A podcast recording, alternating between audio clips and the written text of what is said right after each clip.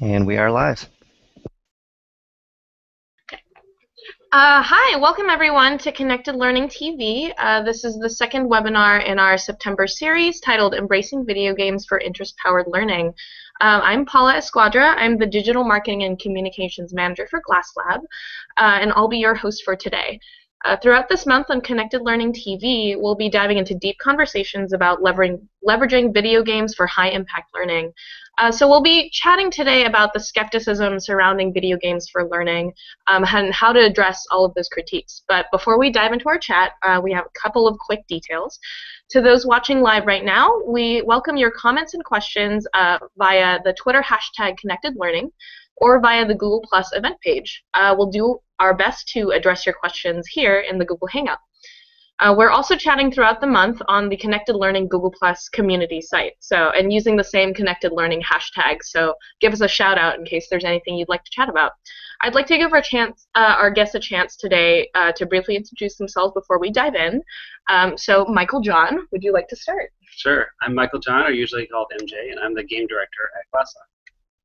Cool. And what brought you to the video game learning space? Um, I've been interested, well, I've been making video games for about, I want to say it's about 23, 24 years now, uh, commercially, and then just the last couple years, uh, got some opportunities uh, through GlassLab to build commercial or learning video games, and it just kind of was that offer you can't refuse. It was uh, such a cool challenge, and uh, not looking back. Very cool. Uh, Liz Klein, would you like to go next? Hi, I'm Liz Klein. I'm product manager at Glass Lab. And I got interested in this space. I'm a former elementary school educator, and then after that, I worked in publishing, educational publishing, and ed tech. And I was looking for something different and something that really um, was a way to captivate and engage students. And so um, I, I found learning games as the way to, as a place for innovation. And so it just uh, totally fascinated me, and here I am at GlassLab working side by side with MJ. Great to have you here. Uh, Randall, would you like to go next? Sure. I'm glad to join you, GlassLabbers. Um, I guess Tim and I are the only non-GlassLabbers here. Uh, I am the director of Game Train Learning. We're an educational nonprofit organization. Our mission is to um, broadly promote game-based learning in schools. So our, our big focus is how to train teachers uh, in using game-based learning activities and game thinking in in their classes. Uh, so we do uh, PD workshops and curriculum development. So that's me. Pleasure to have you here. And Tim? Hi, I'm Tim Young. I work with John at CLA and on the Pursuitery.com project, which is about connecting interest to opportunity. And this past summer, we ran a really fun and successful Camp Minecraft program. Previously, I've done research on StarCraft and competitive games. Very cool.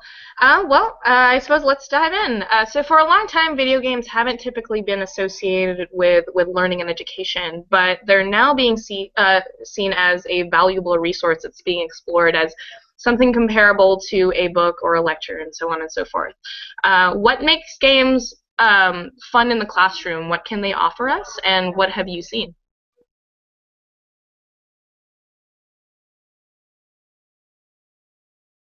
Liz, would you like to go first?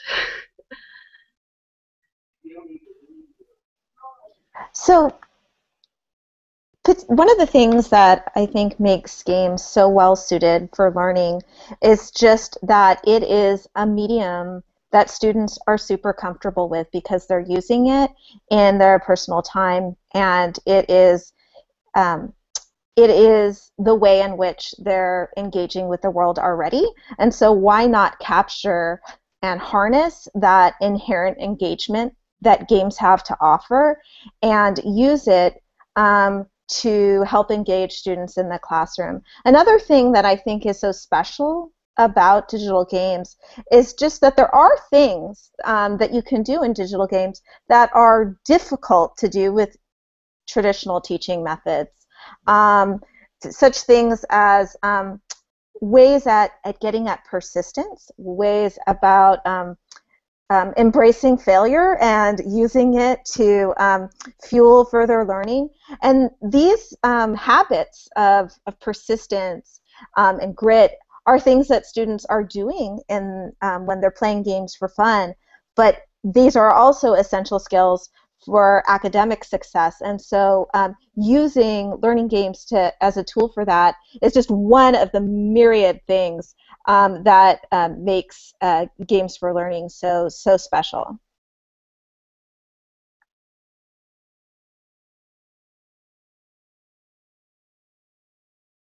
Randall, what are your thoughts on that? Well, okay. Um, I have a lot of thoughts on this. Uh, it's kind of a broad question, but uh, I'll do my best. I, I think, uh, I guess maybe backing up a step, games as a medium. Um, there's been articles written about, you know, games are uh, just another medium uh, like books or video or something else that, that uh, are at the teacher's disposal.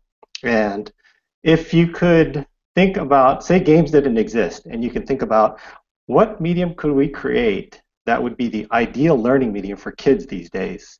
And uh, you would think maybe, well, probably wouldn't be a book because it's uh, it's very passive. It's very one way. Um, it's it's not as active, so you don't get um, engrossed or immersed in it as as much as a game. It doesn't provide you constant feedback. Well, I, I guess it kind of does, but you have to skip ahead chapters maybe. But in games, you're getting constant feedback. So so ideally, um, it, it it's a medium where it presents you with challenges that are very motivating, and as you're uh, tackling those challenges, it's giving you feedback each and every second, pretty much. So it's in that way, it's it's a tremendous learning medium and and very different from the others that that we have today.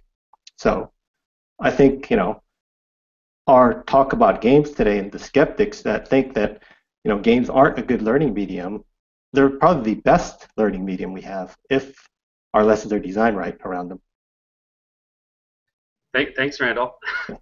I, I, was just uh, thinking about this actually this morning, and you know, we, we talk at Glass Lab a lot about this because we're um, half of our group comes from the world of games and half of it doesn't, and so we get a lot of um, really interesting conversations. And uh, when you think about you know the different types of media that are out there, so let's say books, film, whatever it may be, and that the dominant way that those provide us understanding is through sort of stories or sequential understanding. Um, games do something very different, which is that the dominant way of providing understanding is through systems, is through the understanding of like rule sets that interact with each other, um, and how when someone interacts with those, how does the system change, and really that's how you win or lose at the game, and and that's that is this fundamentally different thing about games. That's also a really nice mesh with you know what's really modern about what we would like kids to understand. And and that's where for me like getting involved in this has been really exciting like all the rules and, and systems of understanding that we bring as game designers applying that into uh, methods of learning and I think that touches really well on in, terms of how how children and students are learning today. Actually, regardless of whatever age range that that we're talking about.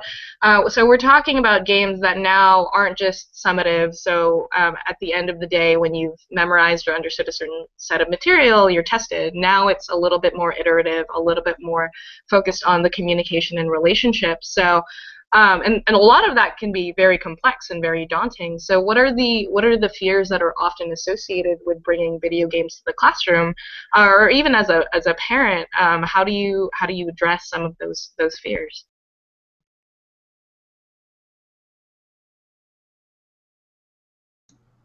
I, I'll go. Uh, uh, I mean, I think it's so. One interesting thing that happened with our program with Minecraft over the past summer. I think a lot of you know that this game called Minecraft is this insane, insane phenomenon that maybe even transcends video games or is redefining games or whatever.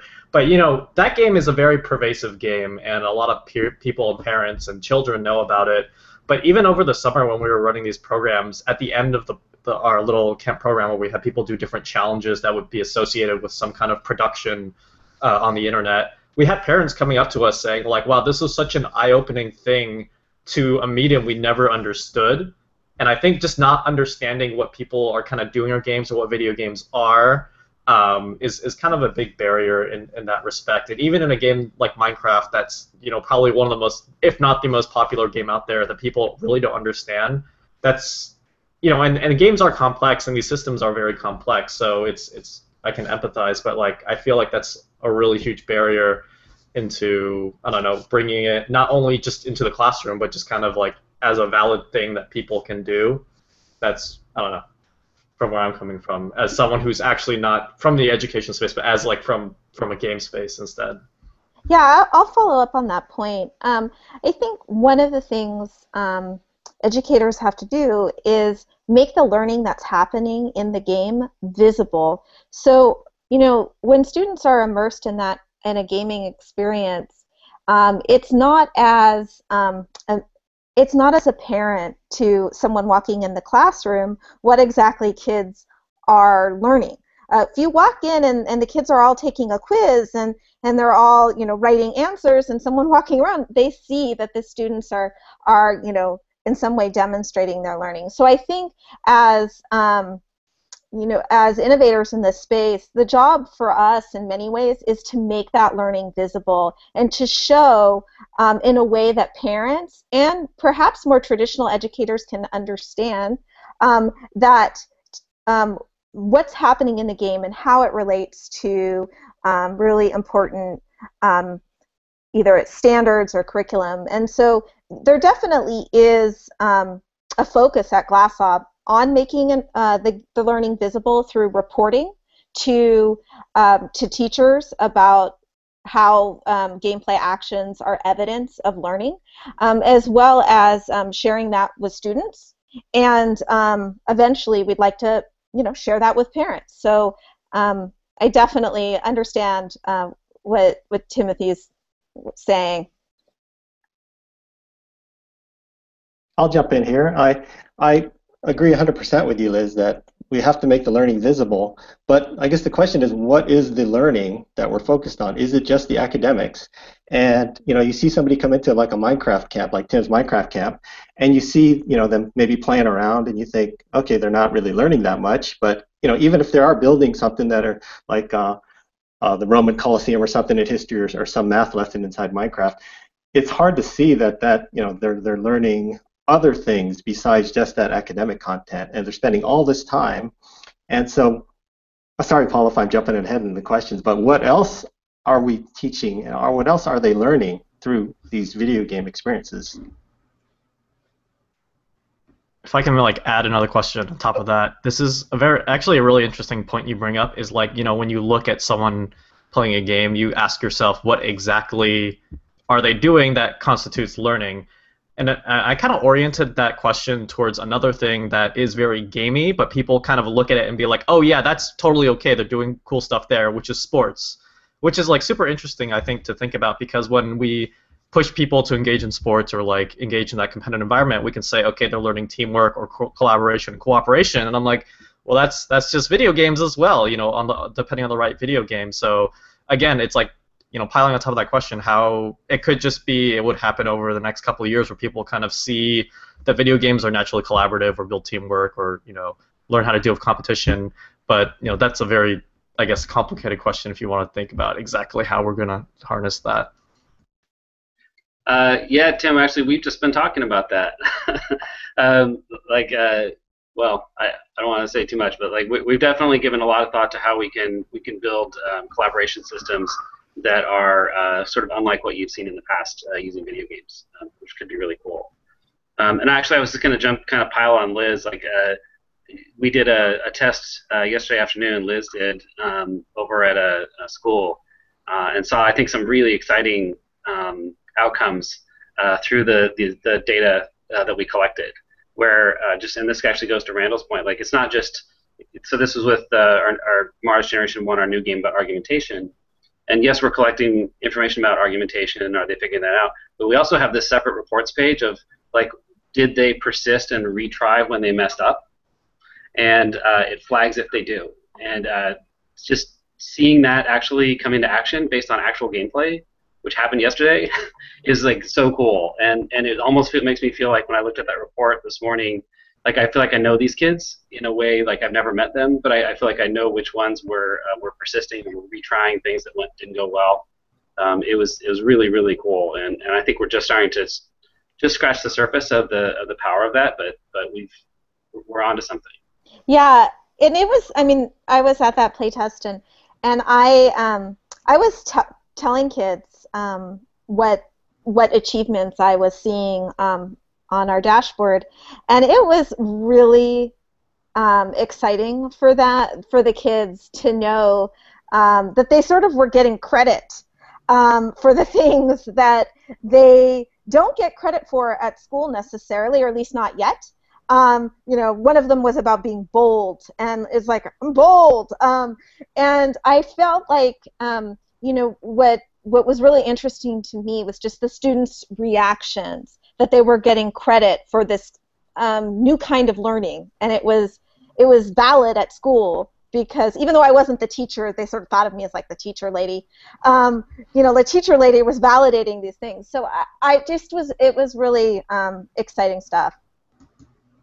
Can Can you guys share a little bit more about what's on that dashboard? Um, and it, I mean, I can see that uh, it, it's great uh, if you could measure things like uh, like grit, persistence, collaboration. Um, do you have something in there about like how to measure creativity or innovation or resourcefulness, uh, those kind of things?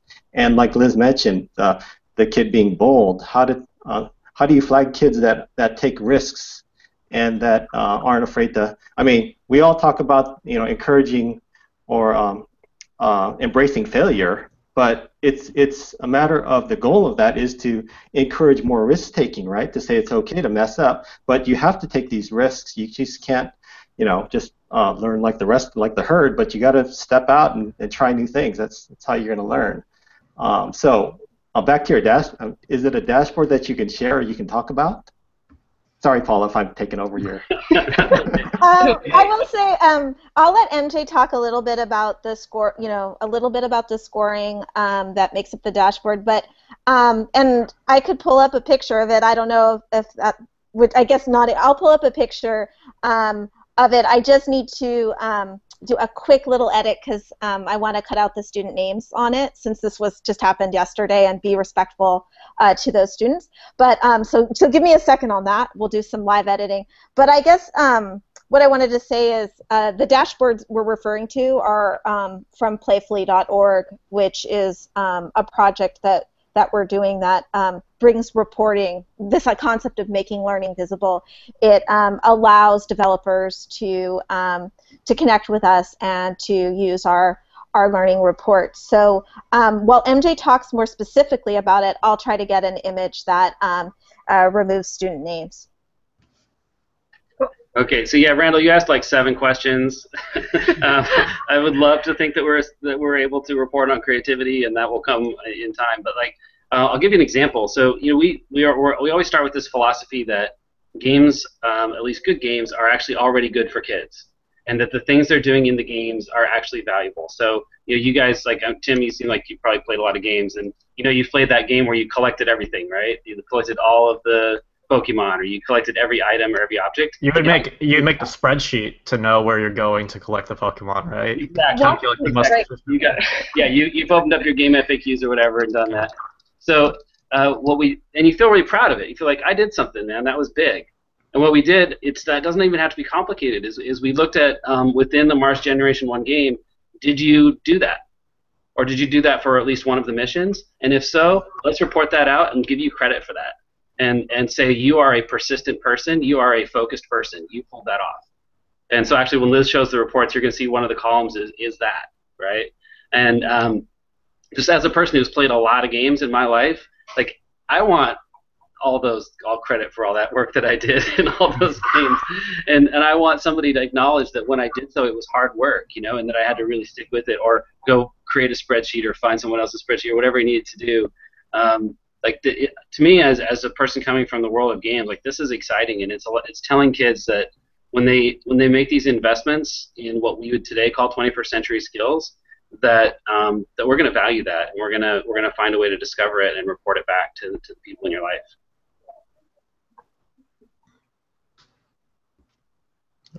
Totally agree. I mean, uh, it's it's also interesting to look at to to kind of address skepticism stuff that not only happens in the game, but outside of the game. So kind of what I alluded to is like the spreadsheeting. There's like a really great. I had to pull this chapter up because it's like my favorite chapter in the Games Learning Society book, but it's the theory crafting chapter.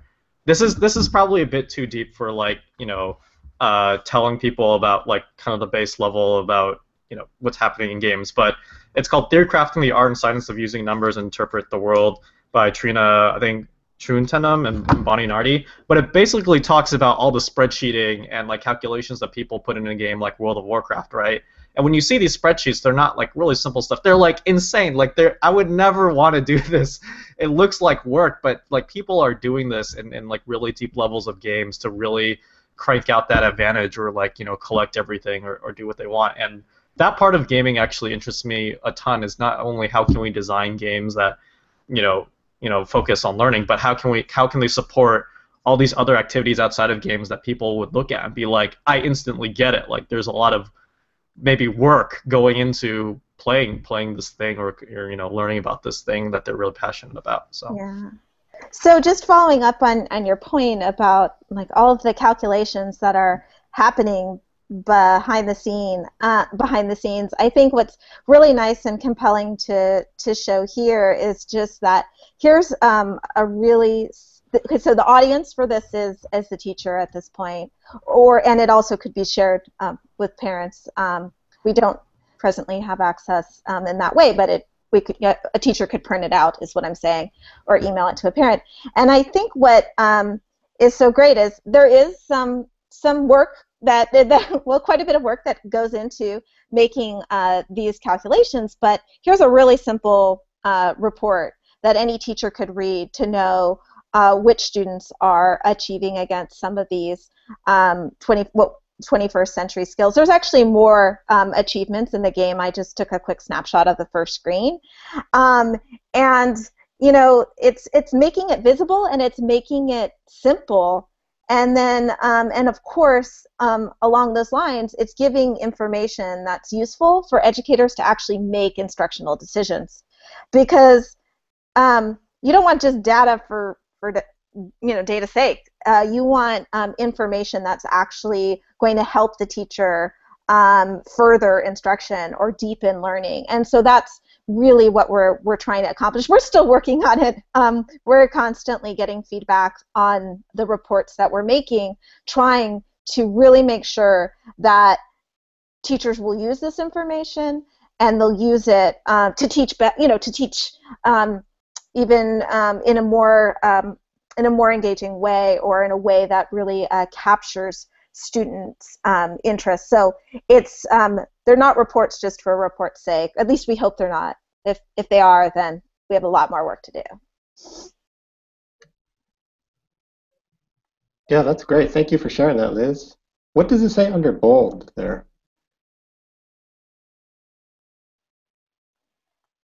It says um, student is taking the initiative to change uh, positions at difficult times in order to make a better argument.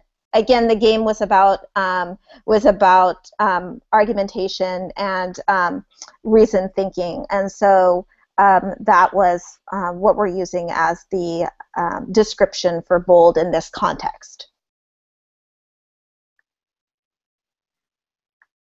Yeah, I really like the concept of this this type of dashboard, um, and that it, can show that there is more learning than just the academic stuff that's in, that's in the game, which is very valuable today, especially with the uh, with the lack of character that we see in like places like the NFL um, and and other places. So, I mean, uh, character education is is something that we need to teach, but how do we effectively teach that? I read a report today about um, on the KIPP schools and their character education report card program um, and the effectiveness of that. And the report said that that uh, the KIPP schools they you know they emphasize this character education. They have character report cards, but um, the result of the study was that it did boost their academic performance, um, but in terms of character with a like uh, control set.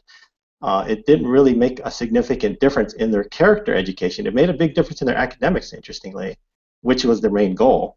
But as for character, uh, the author thought maybe there's other methods to more effectively teach character education.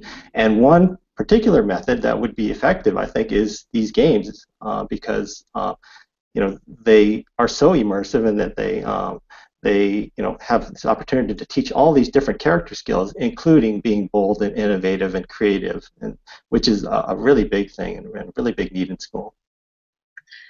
That's a really great point as well. Um, so you've you've you've all touched to a certain degree on how video games can be used for learning in ways that they really weren't per- like perceived as being like, feasible or possible before.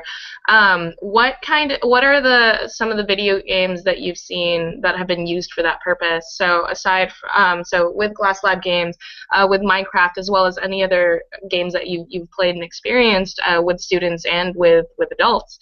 Um, how have you how have they been used, and and what are some of the observations you found to be very interesting?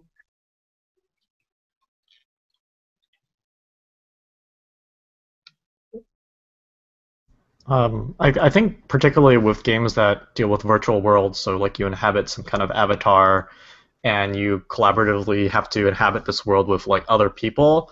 Those worlds, I, I feel, do a pretty good job of at least making you aware that other like another person kind of exists on the other side of the screen. You kind of have to treat them differently. At least with our Camp Minecraft program, uh, we had a couple like moments where people had to learn to kind of acknowledge that someone else on the behind this virtual character was a person and they have feelings and they have you know they don't like it when you take their stuff and things like that. But people would get like legitimately legitimately upset when things wouldn't go their way and uh, I mean, it's it's it's an interesting notion, at least from a game design perspective, is that there are a lot of people who aren't used to multiplayer or that idea of multiplayer, like playing with other people online.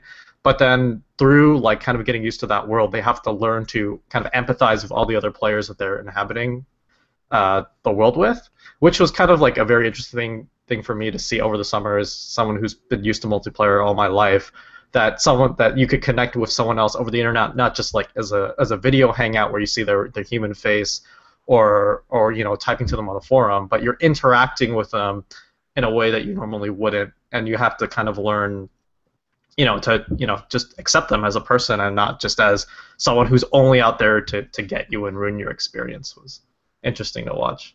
Some people do that. That's really messed up though do you uh, so in terms of those experiences, and you, brought up an interesting point, and I know that we've we've talked about StarCraft to a certain degree as well.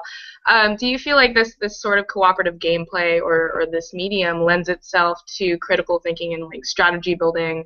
Um, do you feel like in your own pers- like your own personal experiences, do you feel like the ability to build a strategy in real time and, and make changes really quickly and effectively um, has improved as a result of uh, your experiences or, or how other people have played games as well?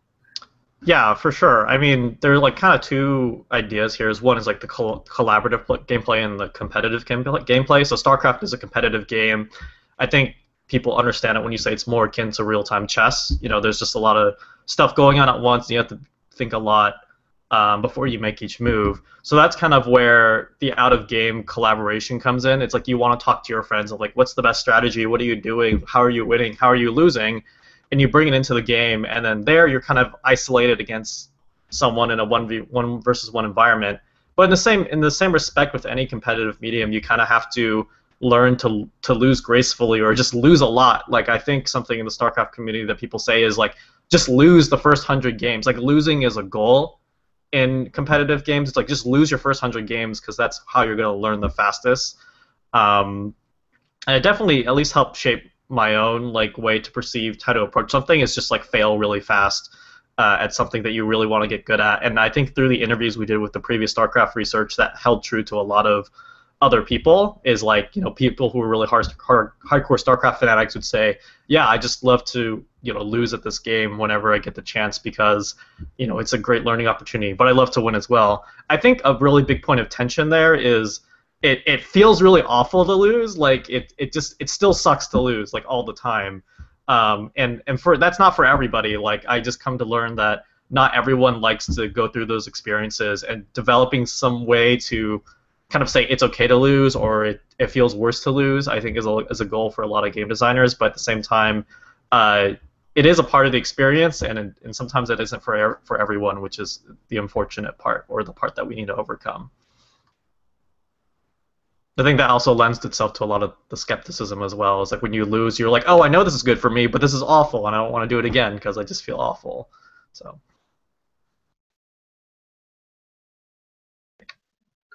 Yeah, actually, Tim, there's some interesting data that so I'm uh, from my past life when I worked at Electronic Arts, um, and we did some studies on um, on people playing sports games, and discovered that uh, the people who were most likely to continue playing were those that actually split their winning and losing 50-50.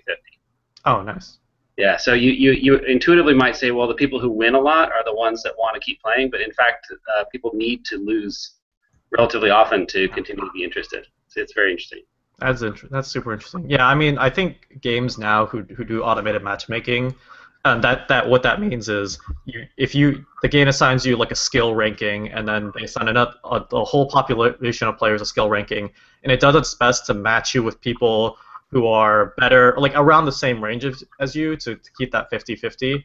Um, that's really interesting. I think it's also interesting to see that these skill ranking um, systems also rank you with people who are better than you. So like they for they kind of like you know stack the deck against you. It's like you might lose, but if you win, that means you're improving, right? I think that's also a really interesting element that is being built into games is like being paired up with someone who is better than you, who may you know completely trash you at the game, but it's kind of a way to telling you kind of a way to tell you that oh you're getting matched up with someone better, you you might be improving, so keep at it. Um, but again, like the balance between winning and losing, that's that's really a key part I feel, and also really interesting. Yeah, that's how games keep you in that, that flow state, right? Um, trying to match you up with somebody just a little bit better than you. Um, yeah. Something else that, that games could do also, uh, I mean that that uh, if you if you lose every time, you're going to get discouraged. But if you lose and you've got a strategy about how to get better the next time, as long as you've got that little strategy, oh, I can do this a little bit better. Maybe the game could give feedback on, oh, you could have done, you could have positioned this a little better, you could have used the spell a little bit better um, some hints about what to do better, maybe a dashboard for yourself about that game, uh, uh, and then you can go back and improve on that. So as long as you got that optimism that you can get better the next time, then losing's not not so bad. It's actually kind of a good thing then.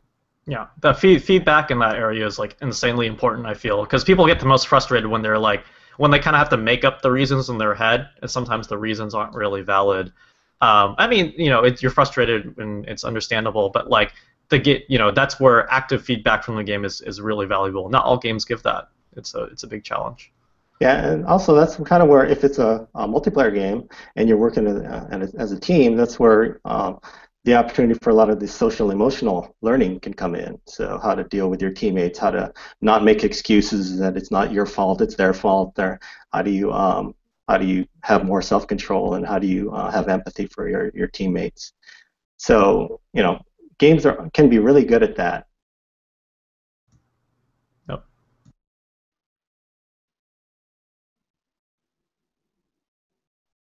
Uh, so in terms of um, how how you're you're building gameplay and then and then doing uh, playing it in a way that is really useful, especially in the classroom, uh, when you're talking to to parents as well about like how these games not necessarily made for learning are providing learning opportunities.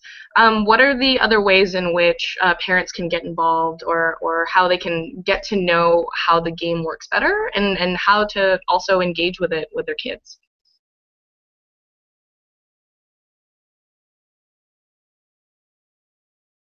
That, that's a tough question about parents because a, a lot of parents um, they don't actually play the game. They they they won't even sit down for 10 minutes to play the game. Um, and so it's hard to, to describe what the game is without them actually going in and playing it. So if you can design um, some kind of learning experience, maybe that you're a lesson plan that you have to work with a parent, and the parent has to get in there in order to complete that lesson. Then maybe you know it'll motivate that parent to actually get into Minecraft or whatever it is, and then say, oh, okay, and this is what it's all about um, because I think that's a big step just to get the, the, the parents some experience in actual gaming. Yeah, and just thinking about it um, from an educator's perspective, I, I recently was working with a group of educators um, on some concepts around a new game, and we were really talking about what were the barriers to acceptance. Um, and they sort of broke it down for me into like three things uh, game developers have to do to win the hearts and minds of of teachers and and kids, and then ultimately um, parents as well. And the first thing was um, this concept that we already discussed um, about reports that say you know, to make that learning visible. So we covered that. The second thing was just, um, especially um, uh, teachers are accountable for for their students' learning. I mean, we can't escape the pressures that the teachers face, and so making sure that these games, that the connection to whether it's the standards or curriculum that teachers are accountable for in their classrooms, that uh, games address it um, and that there's a clear communication on on that um, on the connection that's being made um, by using the game. The third most important thing, they're actually not in order of important, but the third thing they they told me was that kids have to love the game. There's you don't want to put anything new into your classroom that kids aren't just totally psyched about because there's there's no point. Um, so you have to make sure the game is fun so that um, kids, uh, so that there's no engagement problems. Like that is in- critically important. And um, teachers won't change their practice unless it makes their lives easier. And most of the time, the definition of life easier is that kids like something, that kids are excited, that um, that you know kids are fully um, embracing the learning experience. That's usually what um, making um, a teacher's life easier is all about. Is that kid you know that learning is happening, and so I would say that um, you know it, you're a teacher isn't going to take something out that they've used forever and ever unless um, it's really worth it. The kids are loving it, um, and then it meets the other two criteria that I mentioned before.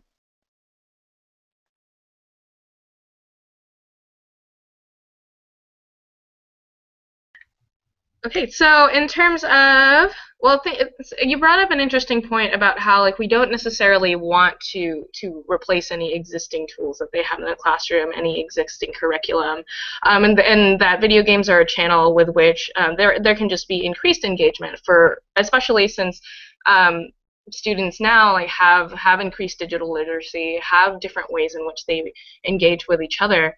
Um, so in terms of, of other anecdotes or other thoughts you have on, on how games can evolve over time, say not just in terms of, say, reporting, but in terms of uh, like critical thinking skills or, or forms of gameplay that you would be interested in seeing later on. Um, do you have do you have any thoughts or inspiration of like what you would like to see next? I do. Uh, I'd like to see uh, well, I'm a big proponent of transmedia, and so I think that transmedia is one of the best ways we can teach our kids just literacy skills. Uh, and you know, you see see kids, well, I see adults, you know, in front of the TV with an iPad, with their phone, with all this kind of, and everything going on at once, and they're consuming and creating all this kind of media. And so, um, these transmedia games, like ARGs and other transmedia games that are coming out, they're ideal for teaching these literacy skills. So, uh, You've got games like Ingress and uh, and others that are kind of um, digital games, but uh, semi-transmedia games too. But I think if we see a melding of all these different media together, including digital games as one of them, maybe as a leading of, maybe as the center of it, um, and you've got all these other media going on telling a complete story in a complete world. Uh, then you've got some huge learning experience, and you know who knows, maybe someday that can take over a whole classroom and be a course in itself. So that's kind of you know a future thought. But I think um, um, just a digital game, just on your computer, just on on one uh, piece of hardware, um, maybe trying to expand beyond that to include other media. What do you guys think? I think that's um, that's super interesting because because like at least the way I look at like certain games, if you if you extend the scope at which you observe them, they are kind of in a way all transmedia. You know what I mean? Like a lot of stuff from the game world overflows to the real world. I have like very little experience with like actual transmedia games. Like I have Ingress on my phone, but I'm not like walking. It, for those of you who don't know, Ingress is like a game where you actually have to use your GPS on your phone. You walk around in the real world and you collect like uh, what is it? it's like kind of points towards your faction then you capture points for your faction that's represented in the game. But um, I've seen a lot of games like uh, I don't know if you guys have seen it, but it's like the teach. It's like some RPG add-on to to the classroom where like kids not only get points, but their points level up their digital avatar in the game and things like that. I haven't really explored, but I found like really interesting because you're right. It's like not really a game you interact you engage with, but it augments your experience um, instead of like kind of encapsulates it. So. Yeah, I mean, it, it's like in a way it would be impossible to consider Minecraft without YouTube. Yeah, uh, yeah. You know, the, the the two the two are actually kind of go hand in hand. Um, and of course, if you've been paying any attention to like how much money just got paid for Twitch TV, which again is like the that it's this transmedia experience of games, right? It's it, it's definitely a huge uh, huge part of what goes on just in game culture. Um, and you know, I, I wouldn't say that I have great ideas of exactly how we want to bring that out in educational software yet.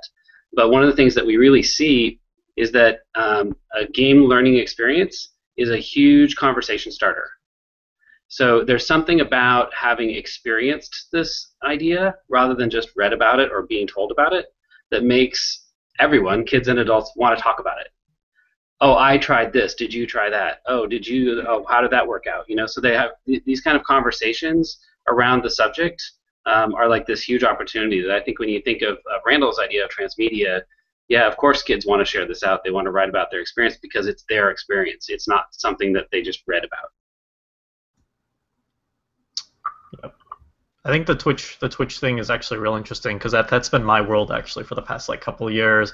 Is um at least the, like I said earlier, the way I think about it, games right now are all kind of some kind of transmedia experience. As I guess that's like the cop out answer is like all games are transmedia experience if you really scope it out to, to, to that length. But it's very true. Like uh, going like I'm just really excited about that chapter in the the Games Learning Society book that all this production that's happening with games is like it's it's really like the game is only one component of of of kind of this whole community and ecosystem. Like when like even game developers now are, are building streaming into their game platform so people can capture video and share it out. And they encourage people to engage in these in these things that aren't necessarily the game itself but like this community of, of video and, and forums and, and, and, things in social media outside the game. So um, I, I, guess an interesting thing to think about when we think about games and learning it's like games plus community plus learning you know everything around the game not just the game itself for design and there is a very large community from education and, and video games who, who are interested in interacting with each other now, and it's, and it's growing in conversation um,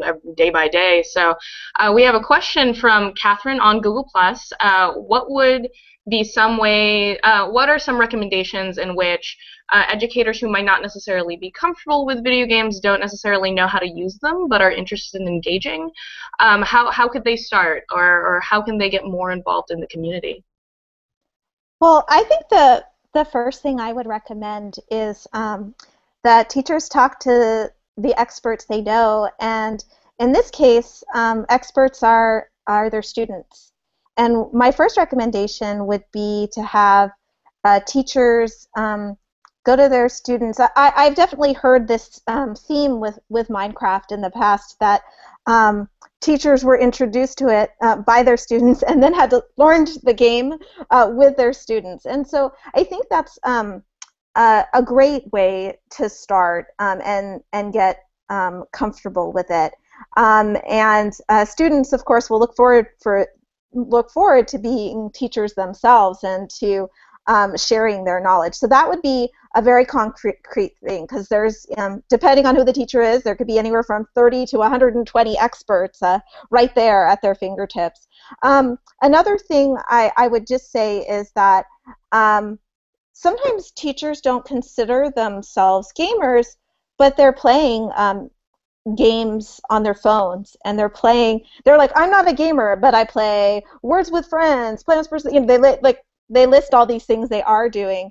And i think um, that's another thing is just making sure what, that the definition of, of game is, is big. And in many ways um, teachers uh, can can think about the games that they are playing themselves and how uh, what kind of learning they um, as as learning experts can draw out of the game. Um, others probably have um, very um, concrete resources that they can cite but I wanted just to, to give it up to all the students out there as uh, game experts.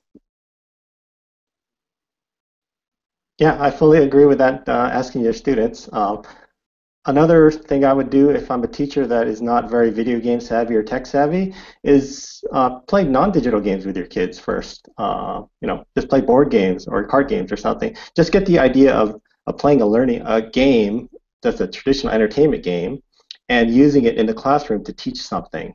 And then start there, and then gradually make your way to to uh, other to digital games. So just get the idea of gaming and learning in their heads first, just to get them uh, to think more like a gamer. I think that's a, a big hurdle. Is that educators don't really they have a different mindset than uh, than kids because the kids have this gaming mindset and teachers have this traditional mindset. So crossing over that that hurdle is a big thing. Yeah, I would, I would just second that, Randall, about uh, using non-digital games. Um, I've actually taught uh, game design um, at the college, collegiate level, and we always start with with non-digital games as part of like this is actually what game literacy looks like. Is we start with understanding how those games work, uh, and then we can we go go on to digital later. Um, yeah, but there, there's so many great. If you were to take, like you said, just like you said, a popular uh, available board game, um, have kids play it, and then ask the kids to modify it. Uh, uh, to, to talk about some subject or whatever, like that's a great activity for all those sort of advanced systems thinking stuff that we like. Um, it would be a great uh, way to start.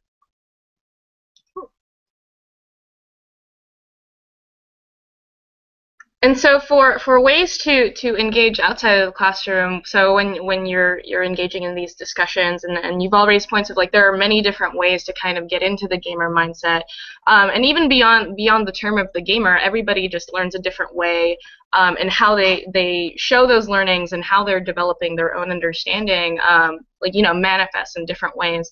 Um, so even even outside of the classroom, uh, when you're when you're going out um, say you're you're waiting at a bus stop um, with your kid, or or you're on in public transit, um, just waiting around. Um, are there any other ways in which you have seen these types of gaming and learning in your lives? Um, is there anything applicable to, to how you can develop um, like a, a competency or an understanding of gaming in that space? I'll jump in again if that's okay. Uh, I have a am I'm big on on this game, I call it a gameful mindset, to have the mindset of a gamer. And I uh, and I think that uh, if you have a gameful mindset, it uh, pervades through every part of your life. So if you're waiting at a bus stop, maybe you're, you're counting the number of red cars that go by versus you know you have your a stranger there counting the number of yellow cars or something like. You make something into a game, but um, you make everything into like a game-like experience. Uh, uh, I do this thing brushing my teeth. Uh, I try to stand on my on one leg, balance myself on one leg for like a minute, trying to brush my teeth till the thing goes off, um, and then try to go on the other leg. So it's a challenge to take this tedious task of brushing my teeth and then turning it into, like, into something like a game. So this kind of gameful mindset, it kind of pervades our, our whole thing, our whole way of thinking, our whole life. And I think that's um, the difference between teachers and students today is that they can't understand where the kids are coming from. Kids need this constant feedback. They need these constant challenges. Uh, they need these goals, and and um, sometimes and oftentimes the the teaching or the curriculum doesn't give it to them. So uh, games are really good at that. So, but it's this whole notion of a gameful mindset that I think is a big thing. Any comments? Yeah, I love that term. I, I, I often uh, I like to say all the world's a game, uh, just to sort of tweak Shakespeare a little bit to what what I think is, is more modern. Um, and uh, uh, like I, I, remember having a, a great uh, lecture recently about um, that whole thing where they closed off the toll booths at the bridge in New Jersey, uh, which was all this big political thing. And in fact, if you break it break it down, you can see that you had a bunch of people playing a game with each other and that the strategies that they were using and the feedback they were getting, which in some cases didn't work out like they thought it would, could really be interpreted as a bunch of game mechanics. And isn't that a really interesting way to look at, at the whole world around you? Of like everything has these dynamic bits that play back and forth amongst each other, and um, and it's a way of understanding. You know, kind of like what I was saying way back at the beginning. It's it's a type of literacy for understanding the world around us as systems. And when you start think of things as games, those systems become more transparent and you can kind of see through how they work. Well, we have uh, about eight minutes until the top of the hour. Um, if anybody has any last minute questions or comments, um, please feel free to reach out to us on Google Plus or Twitter using hashtag Connected Learning. Um, I'd like to, to give everyone the opportunity to, to provide any closing thoughts or, or any sort of moments of inspiration they had during this, this uh, webinar. MJ, would you like to start? uh, I just, you know, I hear more and more um, just during the, the two years uh, and a little bit that we've been doing Glass Lab, it feels like the conversation uh, on this topic of, of uh, use of games in classrooms has shifted from I don't know if that's a good idea to I want to know how to implement it. And uh, to me, that's really exciting. It's it's it means that the opportunities are, are really big and, and that there's a lot of open-mindedness uh, in the system right now.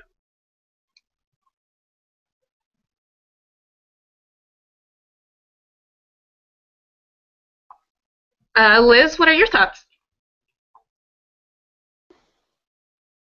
I guess I, I was just going to say that um, I came into Glass Lab not considering my uh, not I didn't consider myself a gamer, and I learned um, very quickly that I had a gameful mindset, um, and that um, if I were to go back in the classroom, which is still a possibility for me, um, you know, that I would absolutely embrace um, embrace uh, games.